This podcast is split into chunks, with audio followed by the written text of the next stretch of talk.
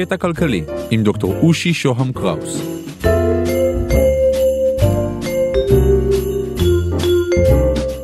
פרק 23, מה זאת כלכלה? שיחה עם פרופסור עומר מואב.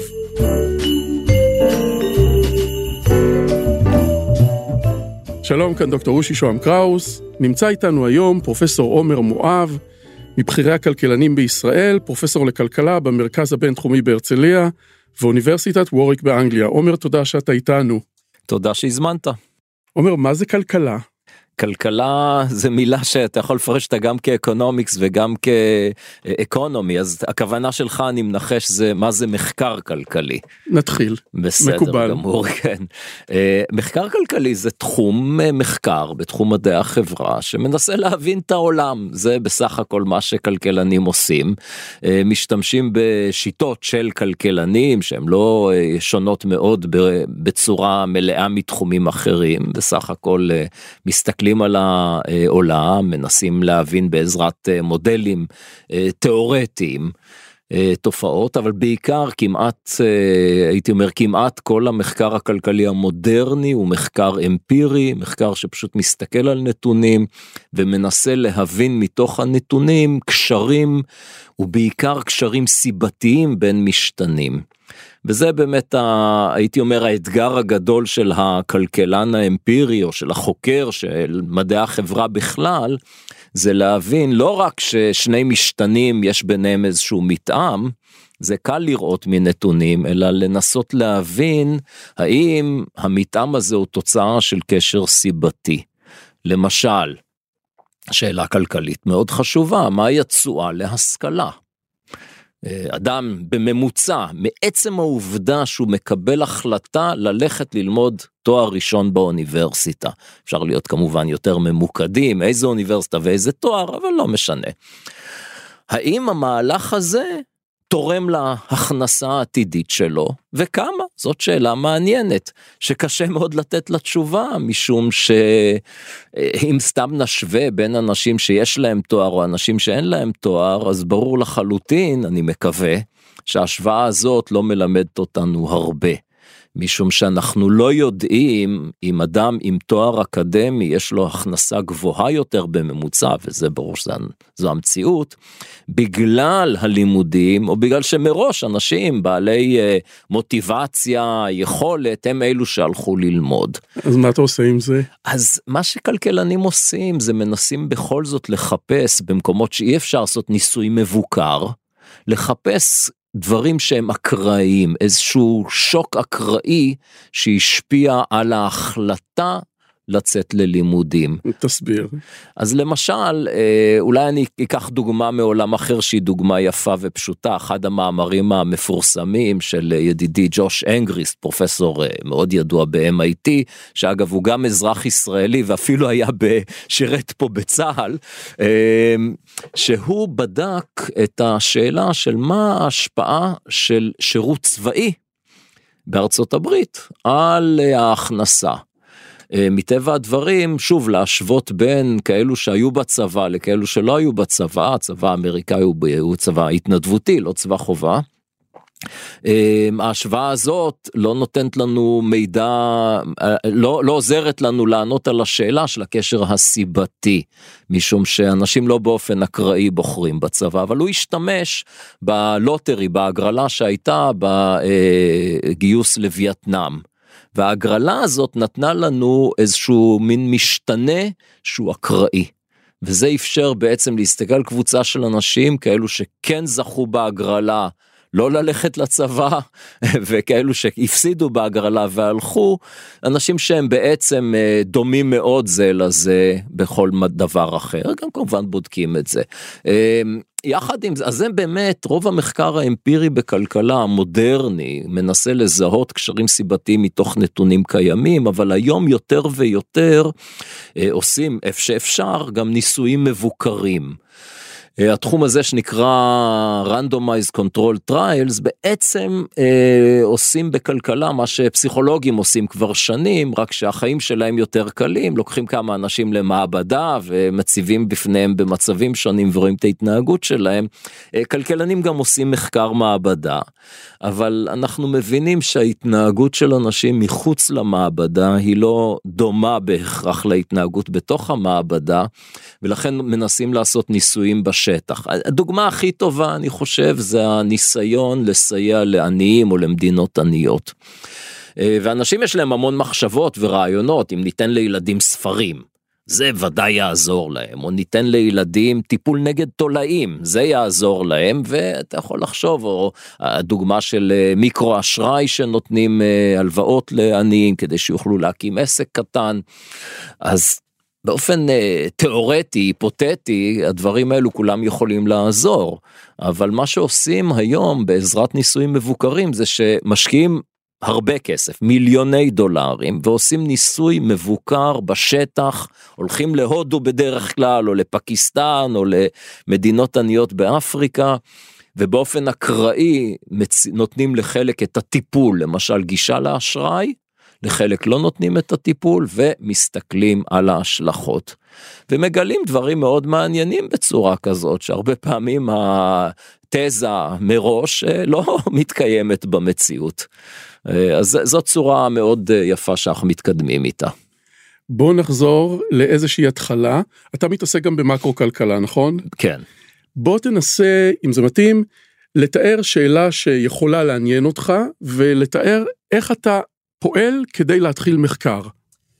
אמ, אני עוסק במקרו כלכלה אבל לא במובן המקובל של אה, המחקר המקרו כלכלי בכלכלה שזה בעיקר התבוננות על מחזורי עסקים מעברים מצמיחה למיתון אבטלה שאלות המקרו כלכליות של הטווח היותר קצר אני בעצם עוסק בשאלות המקרו כלכליות לטעמי יותר מעניינות וחשובות של צמיחה כלכלית לאורך זמן. לדוגמה. ואני אתן עכשיו בוא נדבר על המחקר שאני באמת עוסק בו כרגע. אה, והוא מחקר שעוסק בשאלה של התפתחות מדינות, כיצד נוצרה המדינה בעקבות המעבר של אבות אבותינו מציד לקט לחקלאות. אין ויכוח על העובדות, אנחנו יודעים שהציידים לקטים ברובם הם קבוצות מאוד קטנות, מאוד שוויוניות, שחיות מהיד לפה פחות או יותר. בשלב מסוים, העדויות הראשונות הן פה מעמק הירדן, אה, יש מעבר לחקלאות מאוד הדרגתי, ומתחילים לראות התפתחות של חברות אנושיות מורכבות, היררכיות ובהמשך מדינות והסיביליזציות העתיקות. אה, וכדומה. והשאלה היא למה חקלאות אפשרה את זה, ולמה באזורים מסוימים למרות שאימצו חקלאות זה לא קרה.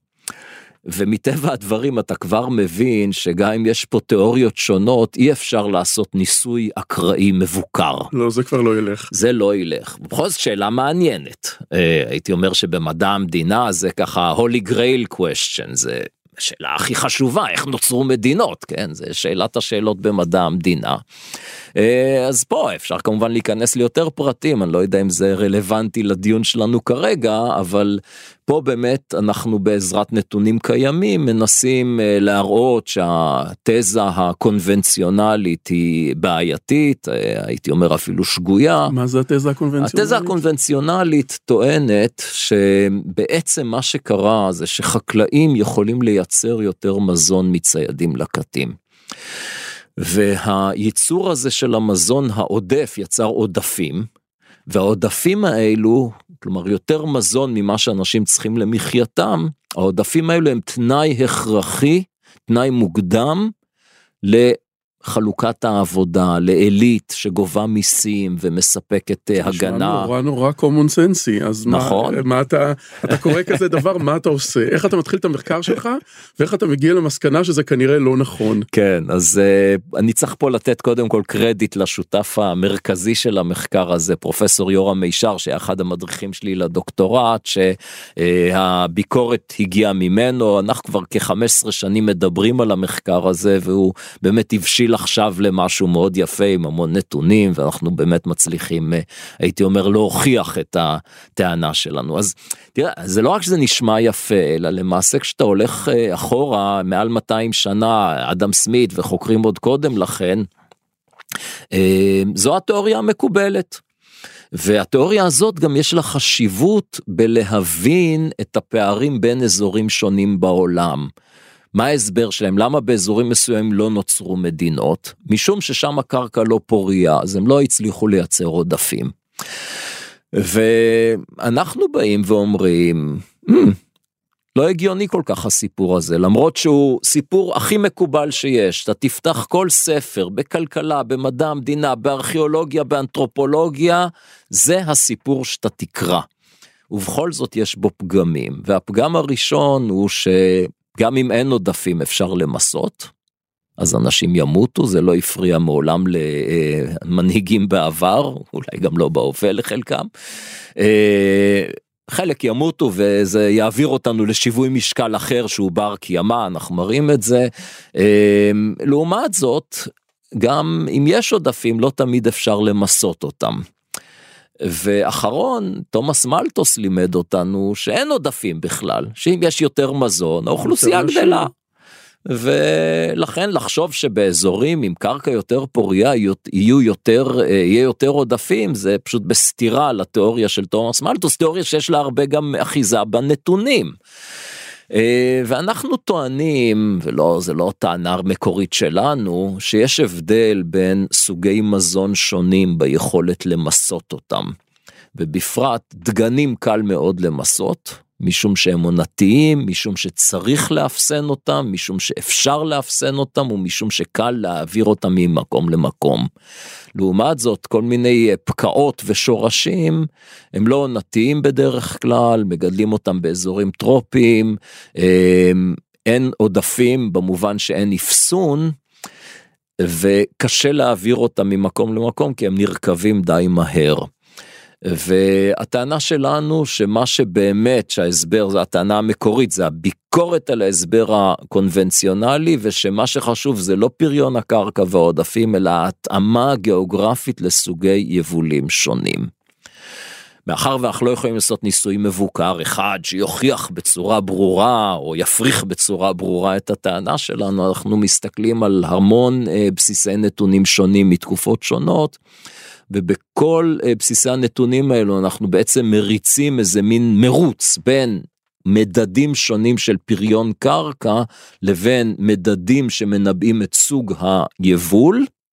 ובכל המקרים מה שיוצא זה שברגע שיש לנו בתוך הניתוח הסטטיסטי גם פיקוח על מה מגדלים וגם פריון קרקע, לפריון הקרקע אין השפעה על היררכיות ומדינות. לעומת זאת לדגנים יש. כלומר, התשובה שלי לסוד התפתחות המדינות וכל הציוויליזציה והתרבות שיש לנו, הכל הכל בגלל ביות דגנים, ולא בכל מקום בייתו וגידלו דגנים. בוא נחזור כמה אלפים קדימה. להווה שלנו? להווה, אז אוקיי, תראה, המחקר הזה בעצם uh, מתחיל עם נתונים מלפני, אפילו עוד לפני המעבר לחקלאות, אנחנו עושים השוואה. אוקיי. Uh, אז uh, אנחנו נצטרך להתקדם בין 15 אלף ל-10 אלפים שנה, אבל הוא גם uh, עוסק בנתונים מהמאה, תחילת המאה ה-20, יש עדיין הרבה חברות חקלאיות.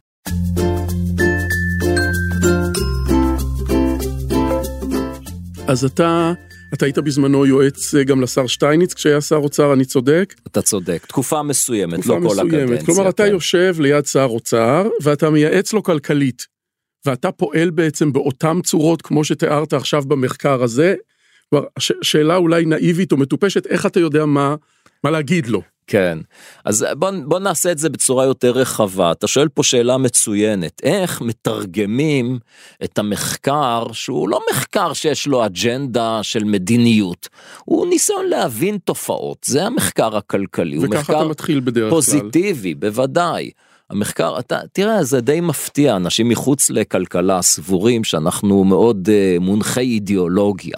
אבל אם אתה תשב בסמינר uh, במחלקה לכלכלה ויקום אדם ויציג את המחקר שלו, בכמעט כל המקרים לא יהיה לך מושג אם האיש הוא קומוניסט או קפיטליסט או ליברטריאן. לא יהיה לזה ביטוי. כי בסך הכל מסתכלים על נתונים, מנסים להבין את העולם, את המציאות. עכשיו, ברור שברגע שרוצים לעסוק במדיניות, ואני חושב שהעיסוק במדיניות הוא עיסוק מאוד חשוב, והתרומה של כלכלנים יכולה להיות מאוד מועילה, אה, אז צריך כבר לעשות שלב נוסף, להגיד בכלל מה רוצים להשיג. זה כמובן נגזר מתוך עולם הערכים. זה נגזר מתוך עולם הערכים. אז שוב, אם אני מבין, אתה מסתכל על המציאות כמדען, כחוקר, בודק אותה, ואז אתה מקבל או מהרובד האידיאולוגי שלך כעומר מואב, או מהאיש שמעסיק אותך כיועץ שלו, את הנקודת כיוון הפוליטית שאליה הוא רוצה להגיע, וכאן אתה צריך לייצר את ההפרש. את הדלתא הזו? את ה... בעזרת, אני חושב שזה נכון אמרת, צריך להגדיר מטרות, ואז בעזרת הידע הפוזיטיבי, לכוון למדיניות שהיא מטבע הדברים אה, נורמטיבית, ראוי לעשות כך או אחרת. תראה, אני חושב שבסופו של דבר, אני מדגיש את זה הרבה בהרצאות שלי, הוויכוח על מטרות הוא מצומצם מכפי שנדמה לנו. אה, בסך הכל כולנו היינו רוצים לחיות, אני חושב, בחברה שיש בה יותר רווחה מאשר פחות רווחה, פחות עניים מאשר יותר עניים, פחות פערים, אז בגדול אה, בכמעט בכל שאלה של מדיניות, מה המטרה בגדול, אנחנו יודעים, רווחה של בני אדם, כך אה, כלכלנים בוודאי שכשעוסקים בצד של אה, מה שנקרא כלכלה ציבורית, שזה כן ניתוח נורמטיבי, עוסקים ברווחה. אה, זה לא פותר את כל הבעיות, כי גם רווחה צריך לשים איזה משקל שמים לך, איזה משקל לי, אולי אתה יותר חשוב, אני פחות, כן, לעניים מול העשירים, אבל בסופו של דבר זה העניין, וכשמגיעים לסוגיות מסוימות, אה, נגיד שאלת אה, הפריון העבודה הנמוך בישראל, אני חושב שמסכימים שזאת בעיה, זה לא משנה אם אתה קפיטליסט או סוציאליסט, אנשים מבינים שאם אה, העובד הישראלי מייצר מעט בהשוואה לעובדים במדינות המפותחות באמת, אז המשמעות היא רמת חיים יותר נמוכה, אין מה לעשות. אה, ולכן צריך למצוא דרכים להגדיל את פריון העבודה. ופה נכנס בית המחקר הפוזיטיבי שמסתכל על אם עושים כך, מה קורה, ומנסה להבין איפה בדיוק הבעיה, איפה המגבלות, אה, כמה שאפשר להבין בעזרת נתונים. והמחקר הפוזיטיבי הזה זה המחקר שנעשה באופנים שתיארת קודם. בדיוק. בתחילת הפרק. אוקיי, בוא נחזור למשהו שהזכרת אותו ממש ממש ככה על קצה המזלג. יש המון אנשים שטוענים שכלכלה היא לא תחום מדעי, אלא שהיא אידיאולוגיה. כן. אני חושב שזה קשקוש מוחלט, אני לא רוצה להיכנס לוויכוח, זה מדע או לא מדע, אני לא יודע, כל אחד שיגדיר מדע איך שהוא רוצה. אה, אבל די ברור שמה שהכלכלנים עושים, די ברור, ברור לחלוטין, מנסים להבין איך העולם עובד. המסה הגדולה של הכלכלנים, אה, זה שפה ושם בשוליים יש אנשים שעוסקים בפיתוח מודלים אה, תיאורטיים מתמטיים שהקשר בינם לבין המציאות הוא קלוש לכל היותר, זה נכון, אבל זה לא רלוונטי, הלב, המיינסטרים של כלכלנים מסתכלים על העולם בעזרת שילוב של מודלים ונתונים ומנסים להבין את העולם האמיתי זה מה שעושים לכן הטענות האלו שזה הכל אידיאולוגיה או שכאילו אה, מה שכלכלנים עושים זה רק מטיפים קפיטליזם זה קשקוש מוחלט. כלומר, אני כן אוקיי. אולי אני כן אסייג ואגיד שבסך הכל כשאדם לומד כלכלה בסופו של דבר באופן טבעי הידע ההבנה היותר עמוקה של המציאות הכלכלית מטבע הדברים משפיעה גם על תפיסת העולם במובן של מה נכון לעשות. אה, כמו שאדם צעיר ונאיבי יכול להתלהב מאוד מסוציאליזם, ככל שאתה מתבגר ולומד על אה, מגבלות הסוציאליזם, ודאי שאם אתה לומד כלכלה והיסטוריה כלכלית ואת העובדות הרלוונטיות, אז ההתלהבות שלך מסוציאליזם פוחתת. ההתלהבות, ההתנגדות שלך או ההסתייגות שלך מסוציאליזם היא שהוא לא תיאוריה כלכלית, או שהוא תיאוריה כלכלית אה, לא טובה. לא, דווקא כתיאוריה זה פנטסטי, אני יכול לכתוב לך מודל סוציאליסטי שעובד נפלא, ביקורת באה כמובן מהעולם האמיתי, אין, אה, אין, שוב, גם המילה סוציאליזם היא לא ברורה. רחבה, מאוד רחבה. אה, הרבה אנשים בישראל שמגדירים את עצמם סוציאליסט, סוציאל דמוקרטים, אה, הם בעצם סוציאליסטים, אבל למה הם מתכוונים, כן, זה לא זה, ברור. זה מושג רחב המילה מאוד, סוציאליזם, נכון. אני חושב שההגדרה הנכונה, לפחות כך אני מתכוון, זה כלכלה שמנוהלת על ידי הממשלה, על ידי גורם מרכזי, כן? נגיד הקיבוצים לפני עידן ההפרטות, יש סדרן עבודה, יש מישהו שמנהל, את ה... מקבל את כל ההחלטות. אה, אין הקצאה על ידי כוחות השוק וחופש, כלומר קפיטליזם זה אולי דרך ההבדל, מה זה כלכלה קפיטליסטית? היא כלכלה שברובה מבוססת על יוזמה פרטית, על קניין פרטי ועל מחירים שנקבעים בהתאם להיצע וביקוש. סוציאליזם זה לא המצב. עכשיו אתה ככלכלן מסתכל על שני מודלים, שני המודלים המתחרים האלה של כלכלת שוק ושל סוציאליזם במרכאות, ואתה אומר המציאות מוכיחה בלי אה, הטיה אידיאולוגית שאחד מהם מצליח יותר להביא אה, דברים מסוימים או לא. כזה? אני, אני צריך להיות uh, טיפה זהיר, א' כן, בדיוק כך, אבל אני רוצה בכל זאת להסתייג ורק להגיד ש... אף אחד לא מסתכל על העולם בצורה אובייקטיבית. כשאני אומר מדע ומחקר ופוזיטיבי, אני לא אומר אובייקטיבי. כי מטבע הדברים אנחנו תמיד מגיעים לכל דבר עם איזו תפיסת עולם מוקדמת. יש לנו פריורס. אה, אנשים שהחשיבה שלהם מספיק גמישה יכולים אה, לראות את המציאות ולשנות את האמונות הקדומות, אה, את האידיאולוגיה, אבל אי אפשר להגיד שאנחנו לא מושפעים מזה. אני חושב שבשאלה הספציפית הזאת, התשובה היא די ברורה, אי אפשר להצביע על דוגמה אחת בכל ההיסטוריה האנושית של uh, כלכלה שאינה מבוססת על כלכלת שוק, כלומר סוציאליזם לצורותיו השונות שהצליחה לייצר רווחה לבני אדם. אתה יכול לדמיין, אני אנסה לנסח את זה, אדם שהערכים הראשונים שלו לא אומרים שכלכלה צריכה להביא לשגשוג ורווחה, אלא צריכה להביא לשוויון, ושהוא כתוצאה מזה יחזיק בתפיסה כלכלית מקצועית סוציאליסטית? אז תראה, כן, היה לי לא מזמן אה, עימות אה, פומבי עם אה, פרופסור יוסי זעירה, אה, והוא בהחלט, למרות שהוא פרופסור מכובד לכלכלה, תפיסת עולמו האידיאולוגית היא ששוויון זה דבר מאוד, אם כי, שוב, הוא טוען ש... הוא מסוגל לעשות הפרדה מלאה בין uh, תפיסתו האידיאולוגית לבין הניתוח הכלכלי שלו, אבל בכל זאת איכשהו יוצא שהוא תמיד בעד זה שהממשלה תמיד תגבה עוד מיסים ותקטין את הפערים. אין לי ויכוח, מי שחושב שאי שוויון זה נורא ואיום והממשלה צריכה לפעול כדי להביא לשוויון כמה שיותר גדול, אז ברור שיש לזה השלכות על מדיניות, כן? אני, אני טוען שההשלכה המרכזית היא שאנחנו כולנו נהיה עניים, אבל זה השוויון היחיד שניתן להשיג. ולכן באמת, אם אני חוזר לשאלה שלך, העדפה של קפיטליזם או סוציאליזם, האם זה מגיע מתוך מודל תיאורטי? התשובה היא ממש לא. כי דווקא במודל התיאורטי אני יכול לחשוב על מודל שסוציאליזם יוצר רווחה ושוויון, בעוד שקפיטליזם, גם המודל התיאורטי, איפה שהקפיטליזם עובד נפלא, שזה לא המציאות, אה, אין שוויון, בני אדם הם שונים ולכן גם יש אי שוויון בתוצאות. אז על הנייר הסוציאליזם יכול להיראות יותר טוב מקפיטליזם, במציאות זה לא עובד. אוקיי, okay. פרופסור עומר מואב, תודה שהיית איתנו. תודה לך, היה לי לעונג.